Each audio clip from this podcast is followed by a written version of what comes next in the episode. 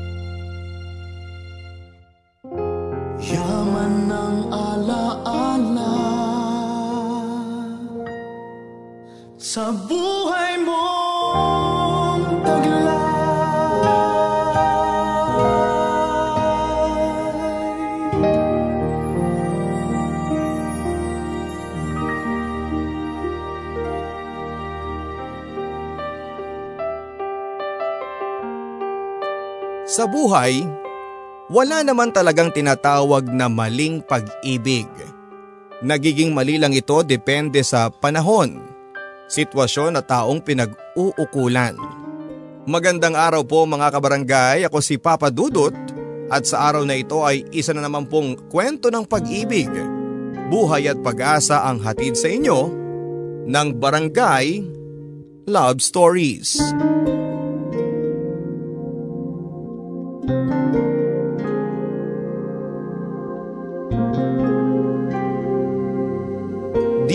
Papa Dudut, Good day po, I'm one of the avid listener ng station at programa ninyo. Nakasanayan na namin sa bahay na makinig ng Barangay Love Stories every Sunday. Bago po kami magsimba. Pati na rin po ang replay sa gabi. Ganon po kami ka-addict sa programa ninyo. Nakaka-inspire kasi ang mga kwento at minsan ay nakaka-relate po ako sa mga kwento. Madalas din ay kapupulutan ito ng aral sa buhay. Ang kwento ko ay pwede mong maibilang din sa mga sinasabi nilang right love at the wrong time. Sana po ay mabigyan ko ng saya at maging inspirasyon ang inyong mga tagapakinig sa kwento ng pag-ibig, buhay at pag-asa ko. Tawagin niyo po ako sa pangalang Rai. Babae at nag-iisang anak. Nasa personalidad ang pagiging praktikal sa maraming aspeto ng buhay. Mahilig din pong mangolekta ng mga kung ano-anong mga bagay. Likas na homebody at pastime ko ang panonood ng sci-fi movies. Hindi po ako yung taong madaling makumbinse at maniwala sa mga bagay-bagay. Hindi ako naniniwala papadudot sa soulmate. Pero yung mga pagkakataong maraming pagkakapareho ang mga magka-partner, eh parang gusto ko nang isiping totoo o pwede sigurong coincidence lamang. Ganon kasi ang nangyari sa nanay at sa tatay ko. Nag-abroad si Papa noong binata pa siya Medyo tumandang binata na nga dahil sa pagtulong sa mga magulang. Si mama ko naman ay nurse at doon din napiling makipagsapalaran. Ayun, parang pelikula papadudot. Nagkatabi si mama at si papa sa eroplano noong pauwi ng Pilipinas. Marami daw silang napagkwentuhan dahil sa haba ng biyahe. At noong pababa na sila ay nagkuhaan ng address doon na nagsimula ang kanilang love story. Nagsulatan, nagligawan, nagkasundo, nagpakasal, at nagsama. Magkaibang magkaiba din sila ng personalidad. Si Papa Papadudot ay tahimik lamang. Sobrang bait at masunurin sa magulang. Kabaliktaran ni Mama, may pagkamaingay kasi siya yung parang nakikipag-awa yung boses kahit nagkukwento lang. Pero kahit ganon, ay mahal na mahal nila ang isa't isa.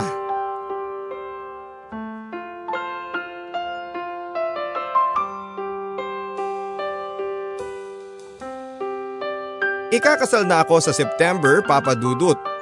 At ang taong maghihintay sa akin sa altar Well, masasabi kong isa sa mga pinakamagandang nairegalo sa akin ng Panginoon.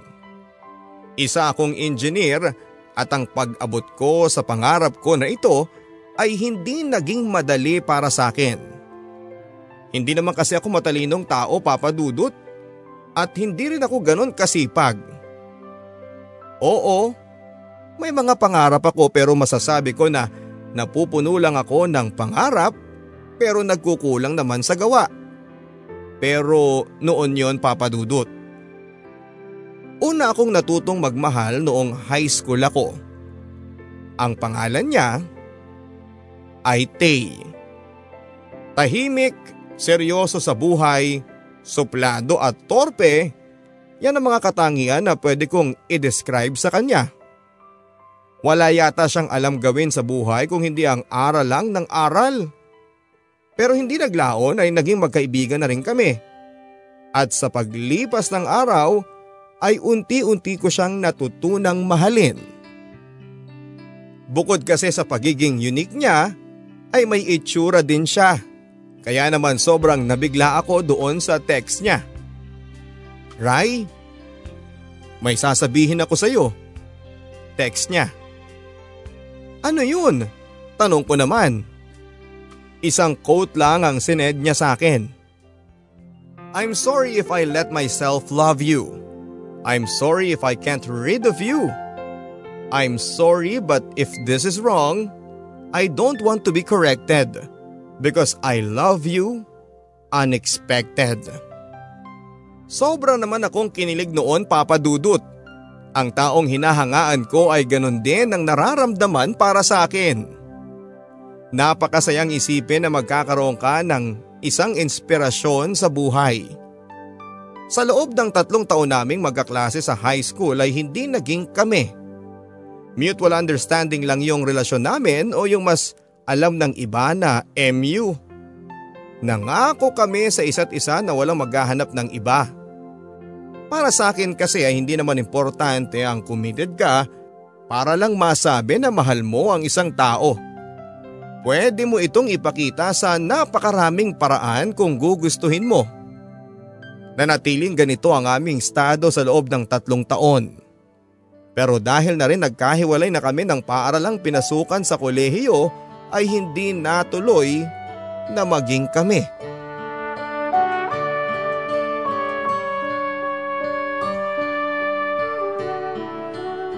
Sa unang taon ko sa college ay naging exciting ang buhay ko. Marami akong nakilalang mga tao na kalaunan ay mga naging kaibigan ko. Bachelor of Science in Civil Engineering ang kurso ko papadudot. At noon pa man ay sinabi ko na sa sarili ko na gusto kong maging isang certified civil engineer.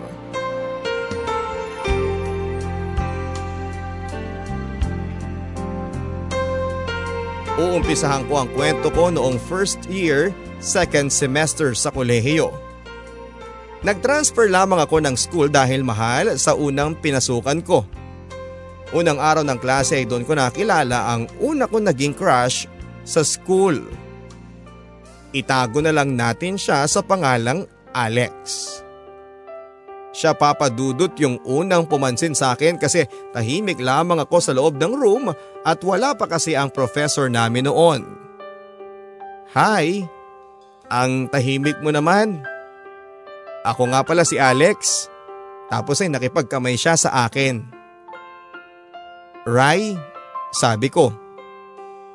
Transfer ka ba? Parang ngayon lang kita nakita at napansin dito sa engineering department eh. Sabi niya. Oo eh. Um, nag-transfer ako. Sagot ko naman sa kanya. Si Alex papadudot ang pinakamatanda sa klase namin. Fourth year na sila noon samantalang first year pa lamang ako. 24 years old na siya noon kasi pangalawang kurso na niya ito, pitong taon ang tandaan niya sa akin. Matangkad siya, medyo moreno at napakagwapo. May kahawig nga siya na artista. Si Wawi de Guzman. Halos lahat papadudot ng mga kaklase ko doon ay magkakabarkada.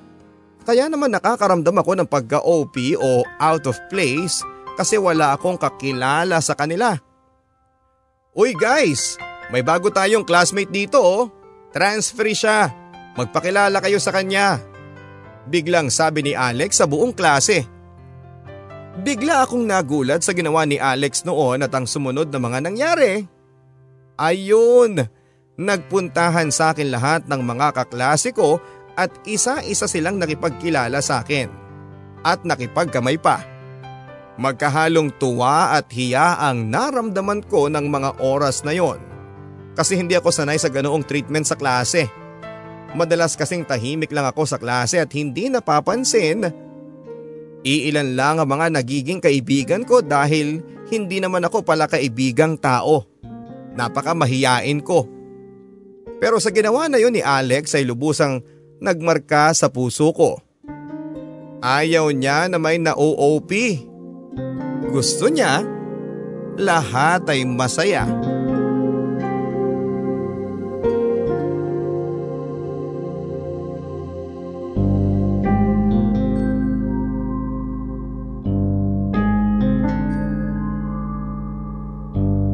Sa buong oras na naghihintay kami sa professor namin ay si Alex at ang mga tropa niyang mga lalaki ang palaging nakikipagkwentuhan sa akin.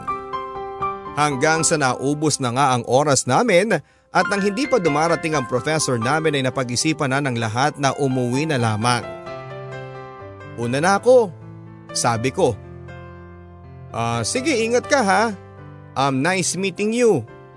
Muli siyang nakipagkamay sa akin sabay sabi ng bye ang mga tropa niyang lalaki. At yung araw na yon papadudot ang una at huling pagkakataong nakasama ko siya. Oo, Papa Dudut. First and last.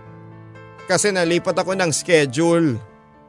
Pagkatapos noon ay palagi ko na lamang siyang nakikita sa engineering department kasama ng mga kaibigan niya.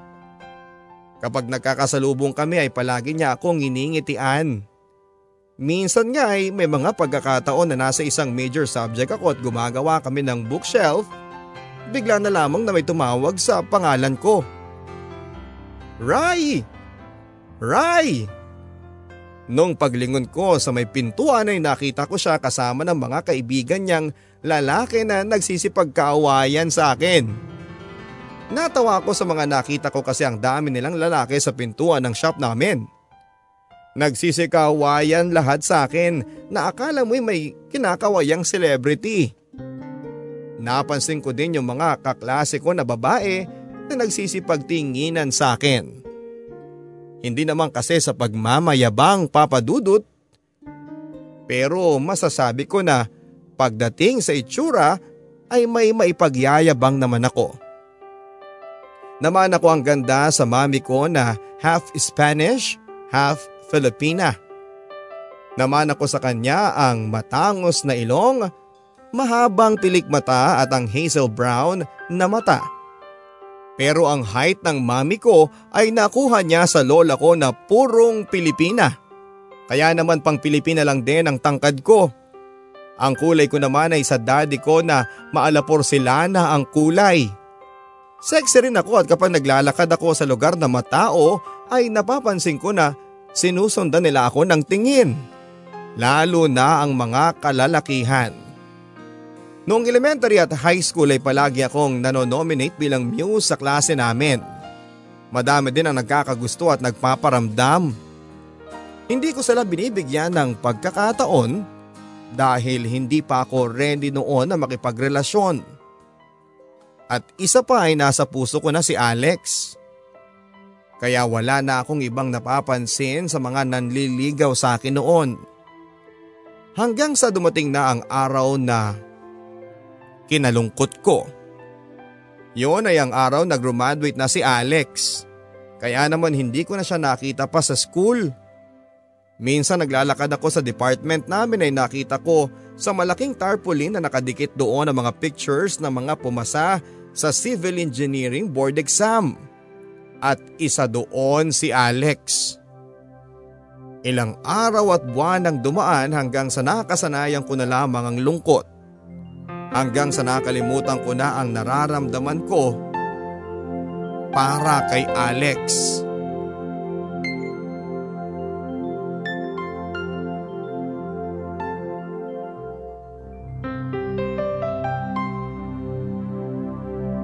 Mabilis na lumipas ang panahon. Yung dalawa kong kaibigan na sina May at Keng ay may mga boyfriend na, samantalang ako ay wala pa. May mga nagpapalipad hangin, pero wala akong pinapansin. Minsan, naiingit ako sa mga kasama kong may boyfriend kasi kasabay nilang kumakain at kasabay na umuuwi. Nangarap din ako na sana'y magka-boyfriend. Ganon pa man, ay hindi ko ginawa dahil kahit tinatanggi ko ng paulit-ulit, umaasa pa rin akong magkikita kami ni Alex. At para makalimot ay nag-focus na lamang ako sa pag-aaral. Ilang taon pa ang lumipas hanggang sa ako ay fourth year na. Kakaumpisa pa lamang ng semester noon ang naisipan kong puntahan ang mga kaibigan ko sa klase. Bago pa man ako makaabot sa may room nila ay nakita ko ang classmate ko na may hinihintay sa klase rin na yon, si Grace. O Grace, anong ginagawa mo dyan? Tanong ko. May hinihintay lang ako. May kukunin kasi ako sa friend ko sa loob eh. Ah, ganun ba? Sagot ko bago sumilip sa loob ng classroom para tingnan ang mga kaibigan ko. Nang bigla akong mapatigil. Ang lalaking ilang taong ko nang hindi nakikita. Ang lalaking nakatayo at nagtuturo sa kanila sa harapan. Walang iba kundi si Alex.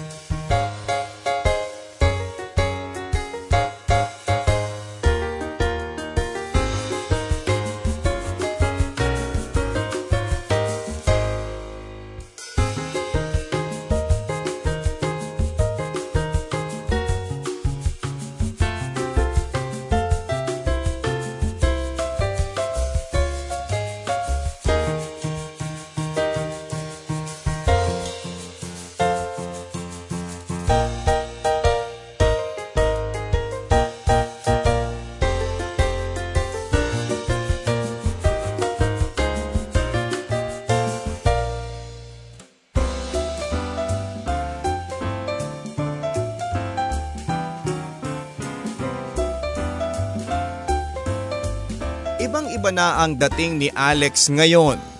Very professional na ang ayos niya. Habang pinapanood ko siyang magturo mula sa labas ay mas lalo akong humahanga sa kanya dahil ang galing niyang magpaliwanag sa harap. Nakita ko na na napadako ang kanyang tingin sa may pintuan. Bigla ako napatago upang hindi niya ako makita. Kahit na alam ko na nakita naman niya ako. Maya-maya ay lumabas ang kaibigang hinihintay ni Grace.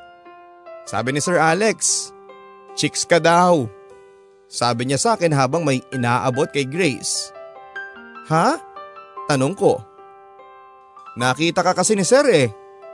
Sabi niya may chicks daw sa labas habang natatawang bumalik siya ng klase niya. Ang bilis ng tibok ng puso ko noon papadudot. Ramdam ko ang lakas ng kabog ng dibdib ko Lalo na noong paglingon ko ay nakangiti siya sa akin. Isa lang ang naiisip kong dahilan kung bakit. Yun ay dahil muli na namang bumalik ang nararamdaman ko para kay Alex.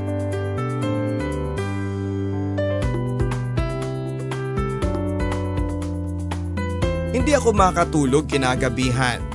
And every time na pipikit ako, ay ang nakangiting mukha ni Alex ang nakikita ko kung ano-anong pumapasok sa isipan ko, paano kaya ako mapapalapit sa kanya? Nawawala na ako ng pag-asa papadudot. Lalo na't isa lamang akong estudyante at siya ay isa ng guro.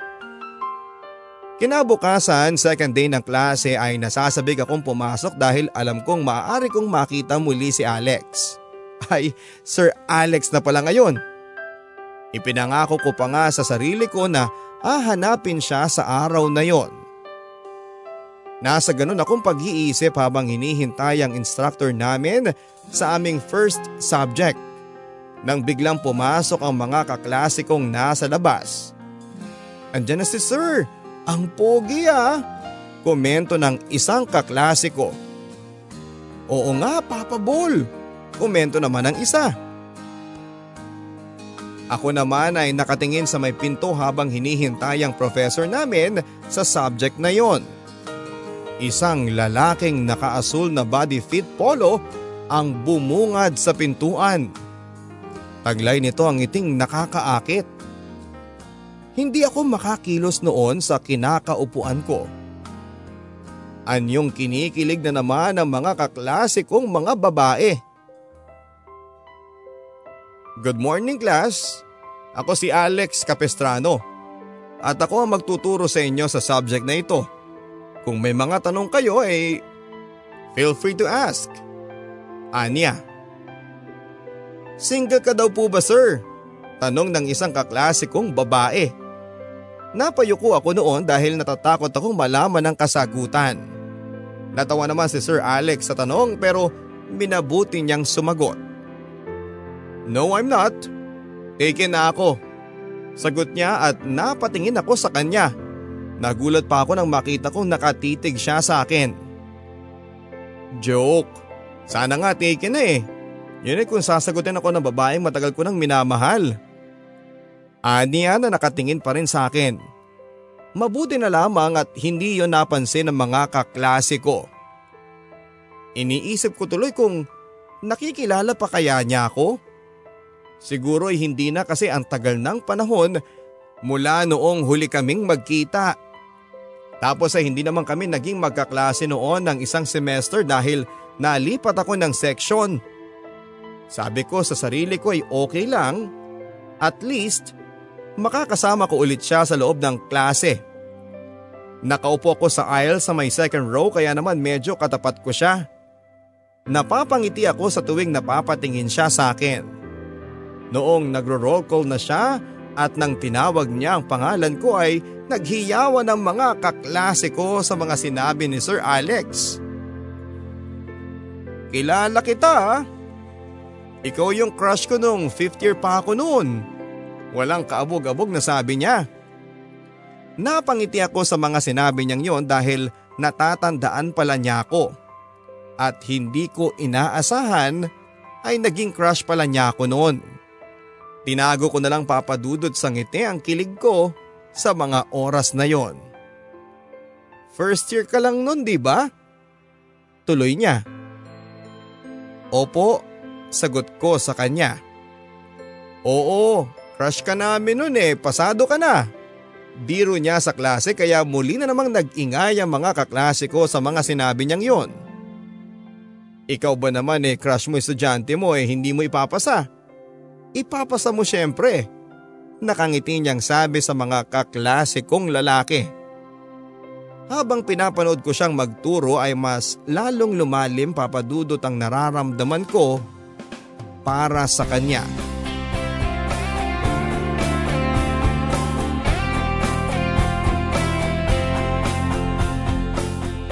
Sa klase niyang yon ay nagkukwento siya kung paano niya narating sa kung ano man ang narating niya ngayon. Every morning ay excited akong pumapasok lalo na sa subject namin kay Sir Alex. Sa ngayon ay isa na siyang matagumpay na structural engineer. Noong time nga na yon ay may project pa siya sa Davao na 45-story building. Nagtatrabaho siya sa isang kumpanya at part-time na lamang niya ang pagtuturo sa university namin. Class, ako hindi ako naniniwala na kailangang matalino ka sa kurso natin. Kailangan mo lang maging masipag. Maging masipag ka sa pag-aaral. Ngayon pa lang eh, umpisahan mo nang mag-resolve ng mga problems na lumalabas sa board exam. And I assure you class, sa board exam ay mamaniin nyo na lamang yan. Ako, aminado ko na hindi ako matalino noong nag-aaral pa ako. Pero nasa lower year pa lang ako, inumpisahan ko nang mag-practice. Kasi hindi ako yung tipo noon na priority ang mga kabarkada. Ako yung tipong nakatingin na kaagad sa goal ko. Saka kapag naakyat mo na ang pangarap mo, hindi ako yung magiging masaya na sa ganoon. Ako pa yung tipo na hindi natatakot na malaman kung ano ba ang meron doon. If I take another step upward. Kaya kayo class, know your goal. Focus and practice lang kayo. Sabi niya sa amin sa klase. Ramdam ko papadudot na bawat isa sa amin ay may naliwanagan sa mga sinabi niya. At isa na ako doon. Mula nang sinabi niya yon ay naisip ko na na gusto kong maging katulad niya. Siya ang nagiging inspirasyon ko sa pag-aaral. Um sir, pwede po bang malaman kung anong bukang ginagamit mo? Bibili kasi ako eh. Sabi ko kay Sir Alex minsang natapos na ang klase namin. Tumingin siya sa relo niya, mga 7.30 na noon kaya nagligpit na rin siya ng mga gamit niya. Halika na. Sabay na tayo. Samahan na kitang bumili at gabi na rin naman eh. Nakangiti niyang sabi sa akin.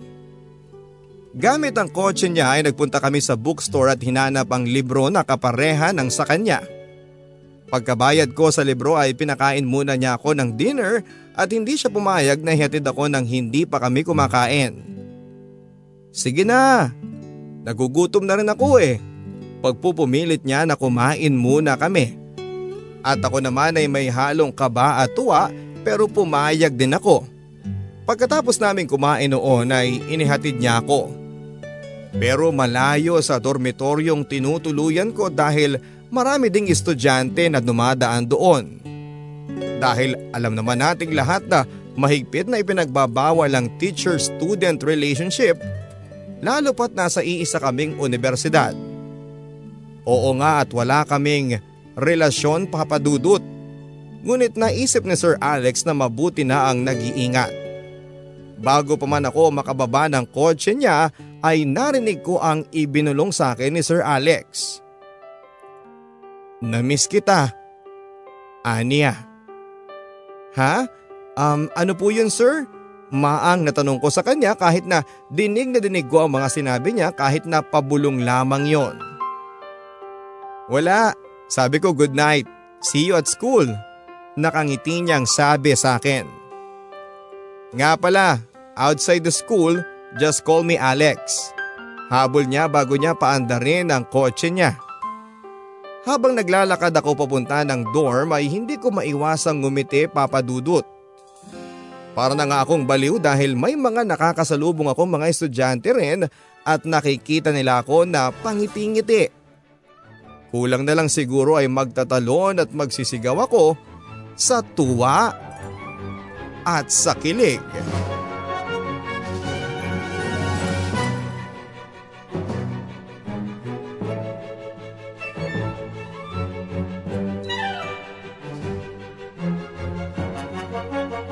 Pagkapasok na pagkapasok ko ng kwarto ko ay tinext ko kaagad siya. Thank you sir. Ingat po.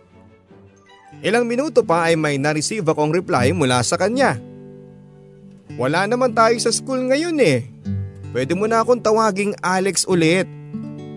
Eh di ba Kuya Alex ang tawag ko sa'yo noon? Reply ko.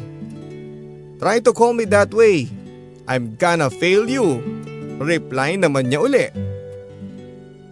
Joke lang. O sige Alex na. Akala ko noon eh hindi mo na matatandaan na naging magkaklase tayo. Pag-reply ko noon ay maya-maya ay nagring na ang phone ko. Si Sir Alex ang tumatawag.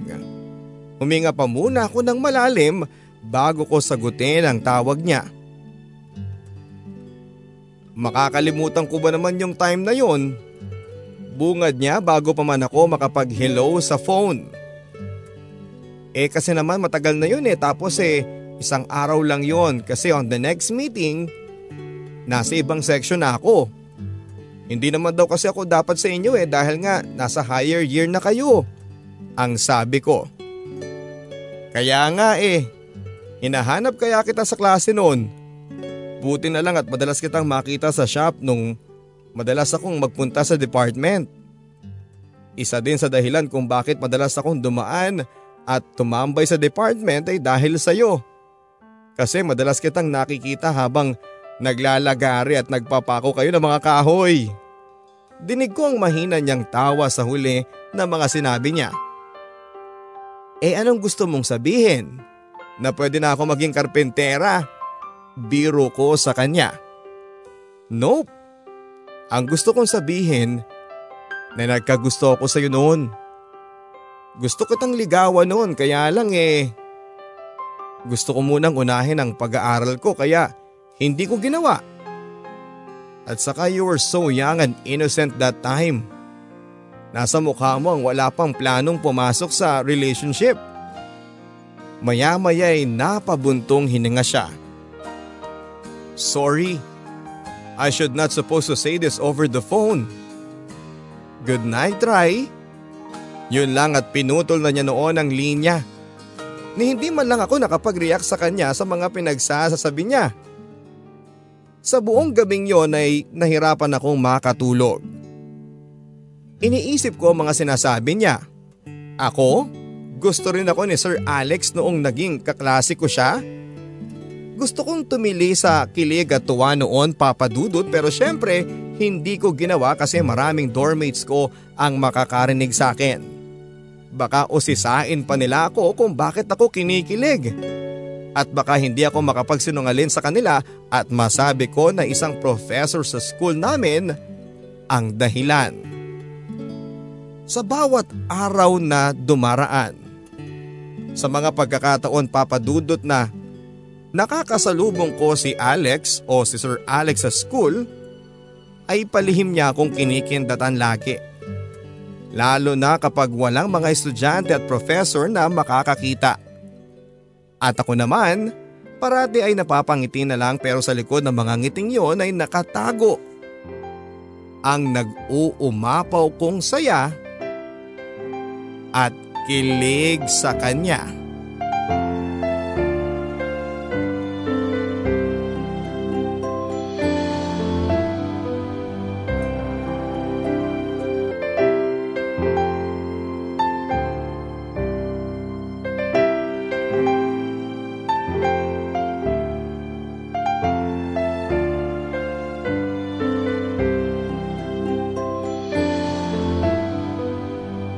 Ng klase ay madalas kaming nagkaka-eye to eye contact at nakikita ko na bahagya siyang napapangiti sa tuwing nangyayari yon. Sa tuwing tinatawag niya ako sa mga board works, madalas niya akong biruin sa klase. Ayan ha, madali na lang yan. Malakas ka sa akin eh. At ang mga kaklase ko naman ay sobrang nag-iingay sa tuwing ginagawa niya yon. Yung iba ay nanunukso, yung iba naman ay kunwaring kinikilig at ako naman, kinikilig talaga ako. Pero hindi ko pinapahalata. Isang araw ay nakatanggap ako ng text mula kay Alex. See me after your class. I'll wait for you sa parking lot. Gusto ko sanang mag-reply sa kanya that time at itanong kung bakit. Kaya lang ay bigla kong naisip na wala pala akong load noon kaya naman ni tumutol ay hindi ko na nagawa pa. Dahil alam ko na naghihintay siya sa akin. Nagpunta ako ng parking lot at andun siya sa loob ng kotse niya na naghihintay. Bago pa man ako pumasok sa loob ay sinigurado ko na walang ibang tao na makakakita na sumakay ako sa kotse ni Sir Alex. Mabuti na lamang at tinted ang kotse niya kaya lumabas kami ng school na walang nakakakita na sakay ako ng kotse. Um, Sir, saan tayo pupunta? Basta. Yun lang ang sagot niya sa akin habang nakafocus ang mata niya sa kalsada. Di nga, saan talaga? Ulit na tanong ko. Pero hindi niya ako pinansin. Nang mga oras na yon ay kung ano-ano ang mga naglalaro sa isipan ko. May halong kaba at kaba ulit. Paano kung ganun nga? Hindi pa ako ready. Oo nga at mahal ko na si Alex ng mga sandaling yon. Hindi ko lang sinasabi sa kanya dahil alam kong bawal pero sa mga ganung bagay ay hindi pa ako handa. Napatigil ako sa pag-iisip nang huminto kami sa isang restaurant. Napatitig ako sa kanya at nakita ko siya na parang natatawa na. Alam ko ang naiisip mo kanina. Pilya ka ha? Natatawa niyang sabi sabay pisil sa ilong ko. Eh sa restaurant lang pala ako dadalhin. Pagkaupo na pagkaupo namin ay tinanong ko siya kaagad kung anong meron. Birthday ko kasi. Wala akong kasama, kaya ikaw na lang. Ania. Hala, sorry hindi ko alam. Happy birthday ha. Eh bakit hindi ang family mo ang kasama mo ngayong birthday mo? Nasa Manila na kasi lahat eh. Eh nagkataon na hindi ako makakaluwas ngayon dahil sa trabaho kaya mag-isa lang ako ngayon. Mabuti na lang at nandyan ka. Seryoso niyang sabi sa akin. Ramdam ko na namula ako ng mga oras na yon kaya yumuko na lamang ako para hindi mahalata. Pagkatapos namin kumain ay nagpalipas kami ng oras sa isang amusement park. Walang masyadong tao noon dahil katatapos lang ng ulan kaya medyo basa ang mga upuan nang biglang umulan muli ng mahina. Sa isang bench na nasisilungan kami pumwesto. Napalingon ako kay Alex nang magsalita siya. Um, Rai? Tungkol sa mga sinabi ko sa iyo sa phone noon. Sorry dun ha. Hindi ko dapat sinabi sa phone lang dahil ayoko na iniisip mo nagbibiro lang ako. Pero totoo ang lahat ng yun. Gusto kita noon pa man, Rai. Pero ngayon, mahal na kita. Aniya na titig na titig sa mga mata ko at hindi ako makapagsalita noon. Pero naisip ko na gusto kong sabihin ang mga salitang ito kapag may may pagmamalaki na ako. Kapag naabot ko na ang mga pangarap ko. Gusto ko kapag nakipagkilala ako sa mga magulang mo, gusto kong magustuhan kaagad nila ako para sa iyo. Kaya mas lalo ako nagsusumikap Mahal kita, Rai. Mahal na mahal. Puno ng senseridad na sabi niya. Hindi ko alam papadudod kung ano ang sasabihin ko noon. Kasi ninanamnam ko pa ang tamis ng mga salitang sinabi niya. Tinapik niya lamang ako sa pisngi kaya parang medyo natauhan ako. Huwag ka naman tumahimik lang dyan. Say something, Rai. Anya. Alam mo bang ikaw ang first crush ko sa school? Sabi ko sa kanya habang parang natutulala pa rin ako sa mga narinig ko. Crush lang? Natawa ko sa reaksyon ng mukha niya na para siyang negosyanteng nalugi noon. Bigla akong napatayo nung napansin kong wala na palang ulan. Uy, wala na palang ulan, tara na! Pero bago pa ako makahakbang palayo ay nahawakan na niya ako sa braso ko. Nang mapatingin ako sa kanya ay nakita ko sa mukha niya na seryoso siya. Sorry Rai. Hindi ko na kasi kayang pigilan ang nararamdaman kong to eh. Bago pa ako makasagot sa kanya ay kita ko ang paglapit ng mukha niya sa akin. Napapikit na lamang ako papadudot at hinintay na dumampi ang mga labi niya sa mga labi ko. Dampi lang ang halik niya sa akin. Nang nilayo niya ng bahagya ang mukha niya ay nabigla ako sa mga sinabi ko. Mahal din kita Alex. Noon pa.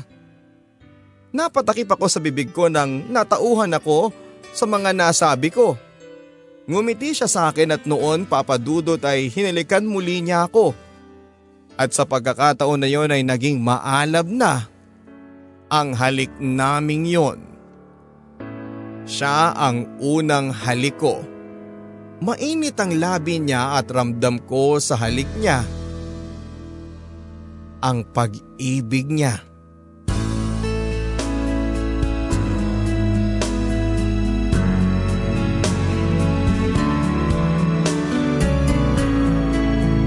Sa loob ng school ay walang nakakaalam sa relasyon namin papadudot. Sapat na sa amin ang simpleng tinginan sa klase at pabiru-biru pa din siya. Pero sa pagitan naming dalawa ay alam namin na pareho kaming may nararamdaman. Tuwing walang pasok ay palagi kaming lumalabas. Malayo sa school para walang makakita. Total naman ay fourth year na ako at ilang taon na lamang ay makakatapos na rin. Kaya ko nang magtiis ng ganong sitwasyon. Minsan, isang araw na walang pasok ay sinurpresa ko si Alex sa kanyang apartment. Nagdala ako ng mga ingredients ng paborito niyang sinigang na sugpo at ipinagluto ko siya doon mismo sa apartment niya. Doon ay sabay kaming naghapunan at habang nagpapahinga ay nanonood kami ng movie. Nang matapos ang pinapanood namin ay magpapaalam na sana ako upang umuwi na pero hindi ko na naituloy dahil bago pa man ako makapagsalita ay pagmamay-ari na ni Alex sa mga labi ko. Maalab ang halika naming yon papadudot. Sa aming dalawa ay ako ang unang nakalimot. Handa na ako sa kung anuman ang mangyari sa mga oras na yon. Pero wala pong nangyari sa amin dahil bago pa man umabot sa puntong pati siya ay makalimot ay si Alex na ang unang huminto. I want to do this with my ring on your finger, Rai. Nire-respeto kita kasi mahal na mahal kita. Sige na baka kapag nagtagal ka pa rito ng ilang minuto ay hindi ko na mapigilan. Pagbibirong sabi ni Alex noon pero baka sa mga mata niya ang kaseryosohan sa mga sinabi niya. Kahit napatago ang relasyon namin ay masaya naman kami. Akala ko'y hindi na matatapos ang saya na yon papadudot. Pero hindi pala. Nagkamali ako. Hindi namin alam na may professor mula sa ibang department ang nakakita pala sa amin habang nagde-date kami at nakapagsumbong na. Anong gagawin natin ngayon Alex? Hindi ko kayang mahiwalay sa iyo. Umiiyak na sabi ko habang yakap-yakap si Alex. Don't you worry Rai. Eh kahit na anong mangyari, hindi ako papayag na masira ang relasyon natin. Gagawan ko ng paraan to. Trust me. Sabi niya. Eh paano kung ilipat ka ng school? Paano kung paalisin ka dito? Natatakot ako Alex. Sabi ko. Yakap lang ang sagot niya sa akin. Hindi ko alam noon kung ano ang mangyayari. Pero kakayanin ko.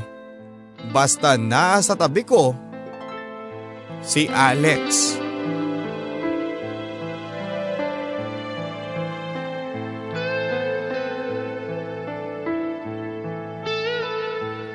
Noong sumunod na araw ay nangyari na nga ang kinakatakutan namin. Nakarating na sa faculty members ang balita. Halos nagkagulo na ang sitwasyon papadudot dahil dumating na sa puntong pinatawag na rin ang mga parents ko. Bago kami magpunta sa office kasama ng parents ko ay nakasalubong namin si Alex. Doon ay nagpakilala si Alex sa mga magulang ko. Good afternoon sir, ma'am. I'm Alex. Sorry po sa gulong ito. Hindi ko intensyong umabot sa ganito. Mahal ko po talaga ang anak nyo. Pangako maaayos po ito. Napansin ko na bahagyang nangingilid ang luha ni Alex at parang kinakabahan ako sa mga mangyayari ng mga oras na yon. Siguraduhin mo lang Mr. Capestrano na maaayos mo ang gulong ito dahil kapag hindi, Magsisisi ka na nagkakilala kayo ng anak ko. Galit na sabi ni daddy kay Alex noon. Kailanman sir ay hindi ko po pagsisisihan na nakilala ko ang anak ninyo. Yun lang at nagpaalam na siya na mauuna na siyang pumasok sa office. Bago siya pumasok ay tinignan muna niya ako. Pagkaupo namin, kaharap ang vice president ng university ang guidance counselor at si Alex ay parang pinanghihinaan ako ng loob. Parang may hindi magandang mangyayari sa mga oras na yon. Nang mapatingin ako sa CP ko ay nakita ko na may mensahe si Alex. Nang basahin ko ang message ay nakita ko na galing yon kay Alex. Huwag kang mag-alala. Rai, hindi kita pababayaan. Mahal kita. Lahat gagawin ko para sa'yo. Maaayos to. Napatingin ako kay Alex pagkabasa ko ng text na yon at kita ko na nakatingin din siya sa akin. Sa buong pag-uusap nila ay puro ang daddy ko, ang VP at ang guidance counselor at si Alex lamang ang nagsasalita. Hindi ko na maintindihan ang mga pinag-usapan nila papadudot dahil parang nabibingin ako sa mga sinasabi nila. Ang labis na nagpatatak lamang sa isipan ko ay ang tuluyang pagbagsak ng mga luha ko sa mga sinabi ng Vice President na lubha namang sinang ayunan ni Alex. Hindi ka na magtuturo sa university na ito. Ililipat ka ng school sa main university sa Maynila. Pero mangako ka Mr. Alex na hindi na mauulit to. Ni makipagkita o makipag-usap kay Miss Raya hindi mo na gagawin.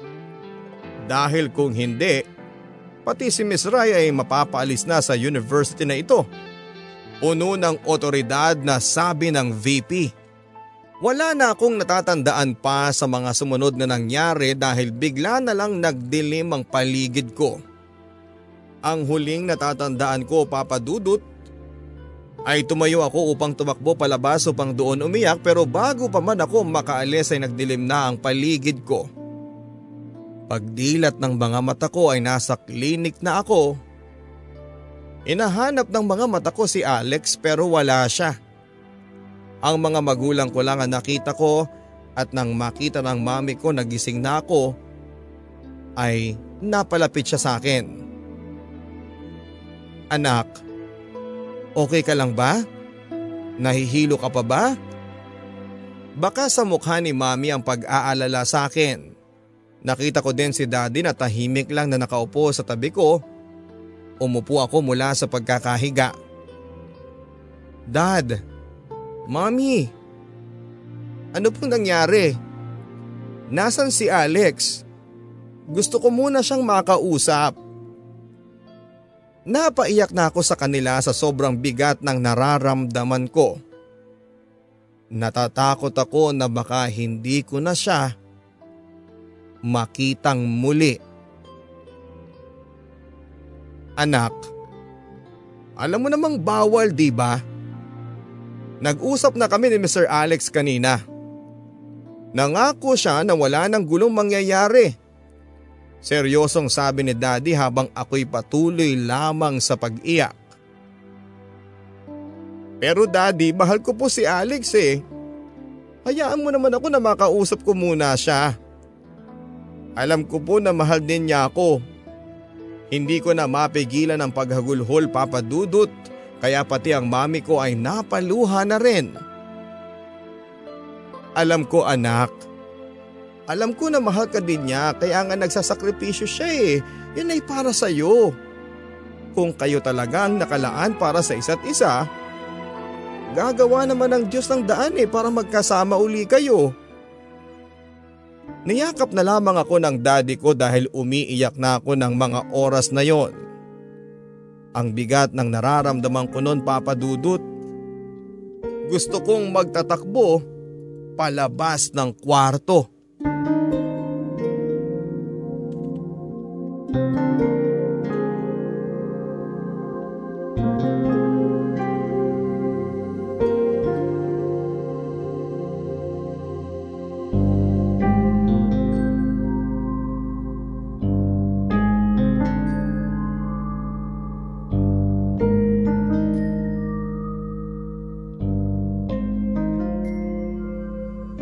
Sa school ay iba ang nagturo sa subject namin sa kanya.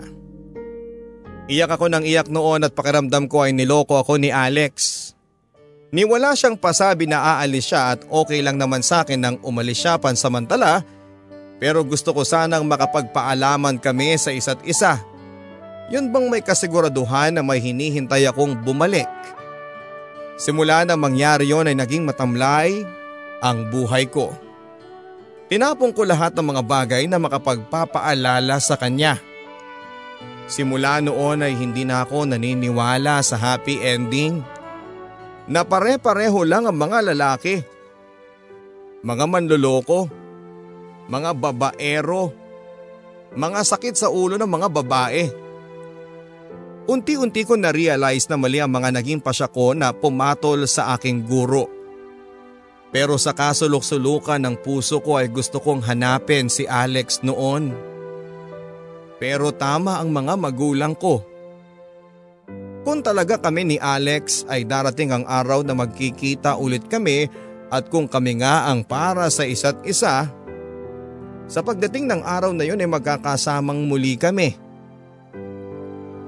Masakit at mahirap papadudot dahil sa pangalawang pagkakataon muli na namang nabalot ng lungkot ang puso ko. Dahil pa din sa iisang tao.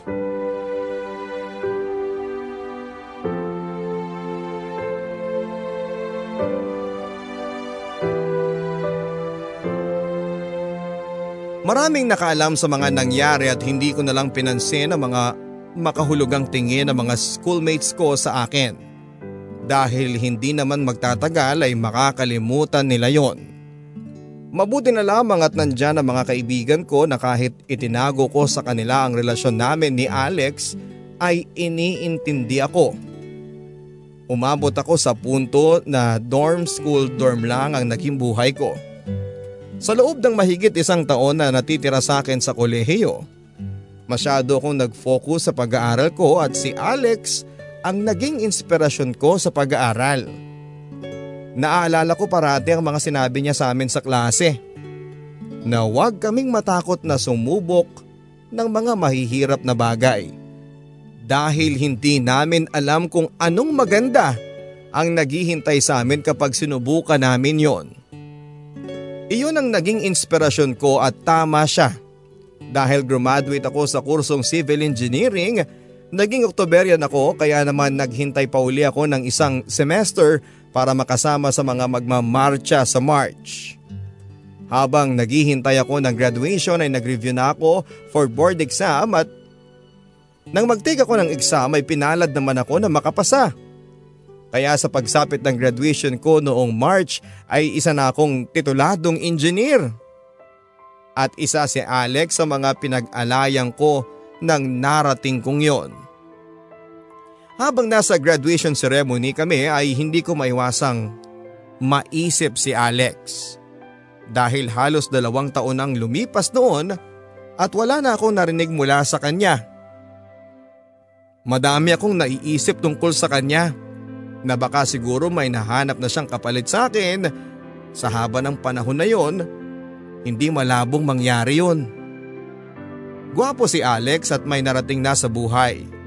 Kaya nasasaktan ako na maisip ko yon. Gusto ko sana na makita ako ni Alex na nauumpisahan ko na rin na maabot ang mga pangarap ko.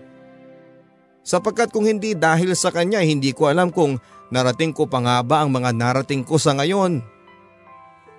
Pagkatapos ng graduation ay nagpa-picture kami sa labas kasama ng mga kaibigan ko at ng pamilya ko.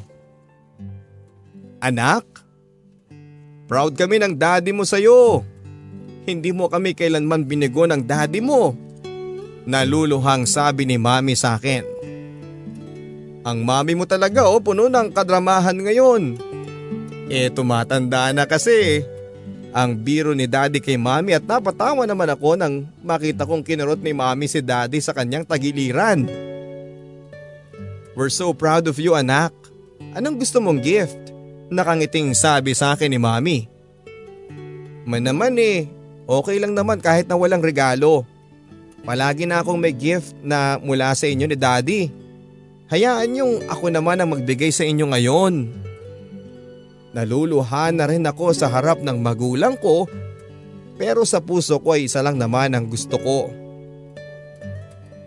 Pero hayaan mo kaming mabigyan ka ng isang regalo na sigurado ako na kapag nakita mo ang gift na to, eh mabibigyan mo kami ng mami mo ng ticket around the world.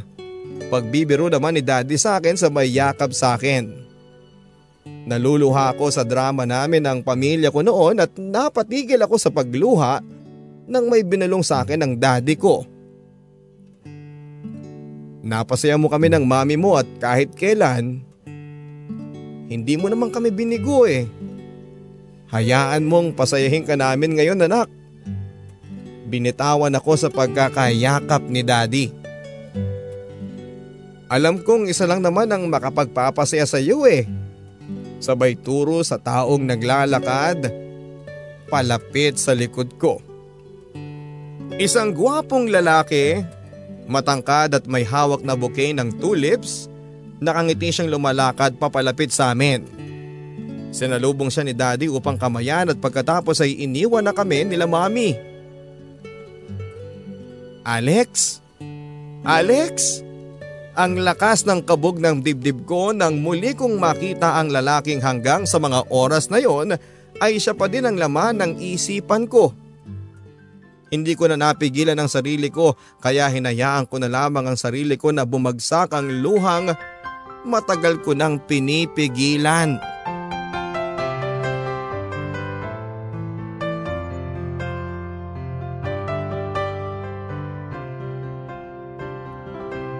Kumusta ka na?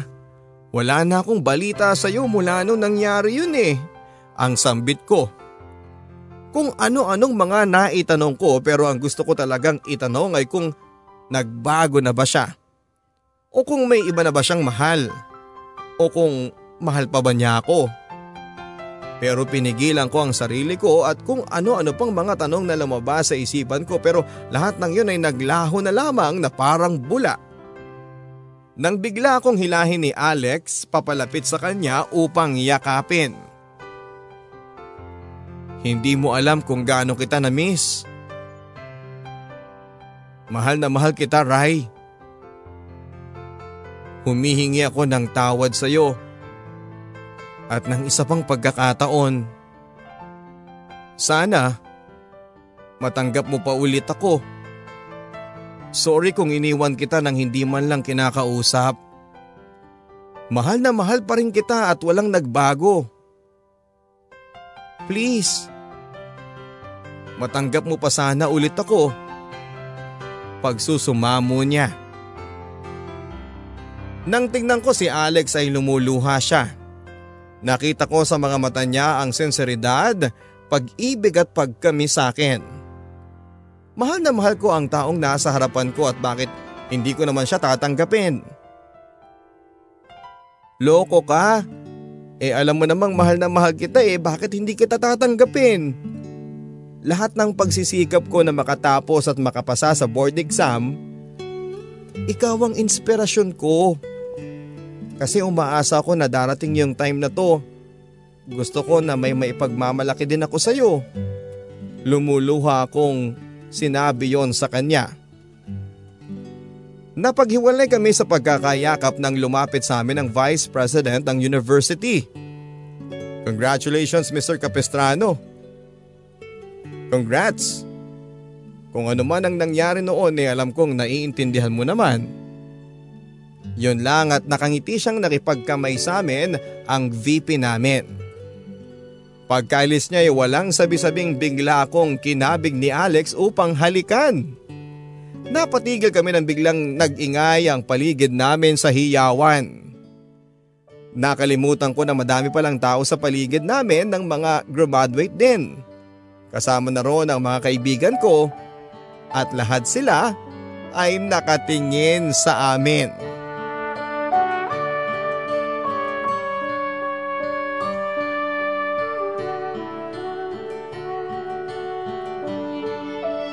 Ilang taon na nang graduate ako papadudot at sa loob ng maraming taon ay masasabi kong naging maganda ang takbo ng buhay ko at sa trabaho.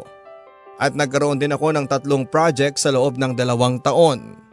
Hindi na bumalik sa pagtuturo si Alex at nag-focus na lamang sa kanyang natapos. Sa ngayon papadudot ay inaayos namin ni Alex ang kasal namin ang totoo niyan ay noon pa man ay nagpropose na si Alex ng kasal. Noong pang araw ng graduation kaya lang ay gusto ko munang makapagtrabaho at maabot ang mga pangarap ko bago lumagay sa tahimik. At ginalang naman yon ni Alex. Naghihintay na lamang kami ng buwan para sa kasal namin at naiinip na nga kami na matupad na ang araw na yon. Minsan nga ay binibiro ako ni Alex na dapat pala ay pinaaga namin ang buwan ng kasal. Alam ko na pagkatapos nun ay wala nang makapag-ihiwalay sa amin ni Alex. Kahit na anong pagsubok ang dumating, alam ko na malalampasan namin yon dahil alam ko with him by my side ay makakaya ko ang lahat. At alam kong ganun din siya sa akin dahil Napatunayan namin na hindi lamang sa lahat kundi sa mga sarili din namin kung gaano namin kamahal ang isa't isa. Na walang sino mang tao ang makapagpapahiwalay pa sa amin. Hanggang dito na lamang po ang paglalahad ko ng aking kwento ng aking buhay at pag-ibig. Alam ko na hindi pa ito natatapos ang kwento namin ni Alex dahil alam ko na marami pang pagsubok ang dadaan sa amin. Pero ganun pa man papadudot ay nangako kami na mananatili kaming matatag. Hindi ako nagsisi, nagsisisi at magsisisi na si Alex ang lalaking minahal ko. Sa kanya ko nakita ang ugali ni Papa na noon pa man ay hinahangaan ko na. Napakabait na tao, responsable, aalagaan ka Mamahalin ka at higit sa lahat ay hindi ka iiwanan at ipagpapalit sa iba. Higit pa siya sa taong pinagdasal ko at hiningi sa Panginoon. Kaya sa mga nakikinig sa programa mo Papa Dudut, ay nais kong sabihin sa kanila na kung may matindi silang pinagdaraanan sa buhay ngayon, huwag silang mawala ng pag-asa. Lahat ng magandang bagay ay mangyayari sa tinakdang panahon. Siguradong darating din ang oras na matatagpuan mo ang kaligayahan mo. Maaring hindi lamang ngayon pero malay natin kung hindi yun bukas ay sa mga susunod pang mga araw ito darating. Sana po papadudot ay isa ito sa mga libu-libong maswerteng mapili ng inyong programa. At umaasa ako na sana ay kapulutan din ng aral ng inyong mga masusugid na tagapakinig More power to your program and God bless to all. Nagmamahal ang inyong kapuso at kabarangay, Rai. Pagsikat ng araw Pagikot ng mundo Buhay mo'y tuloy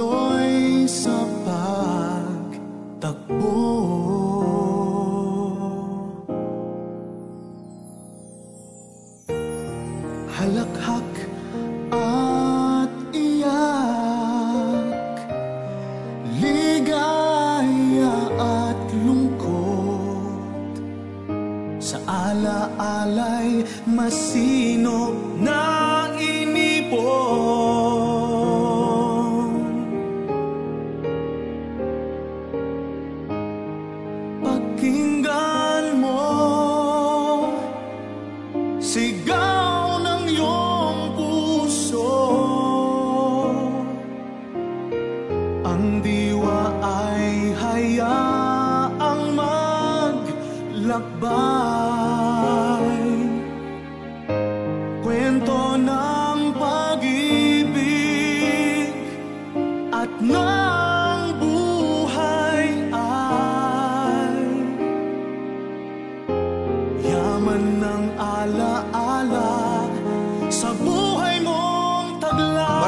salamat Rai sa pagpapadala ng iyong liham sa programang Barangay Love Stories.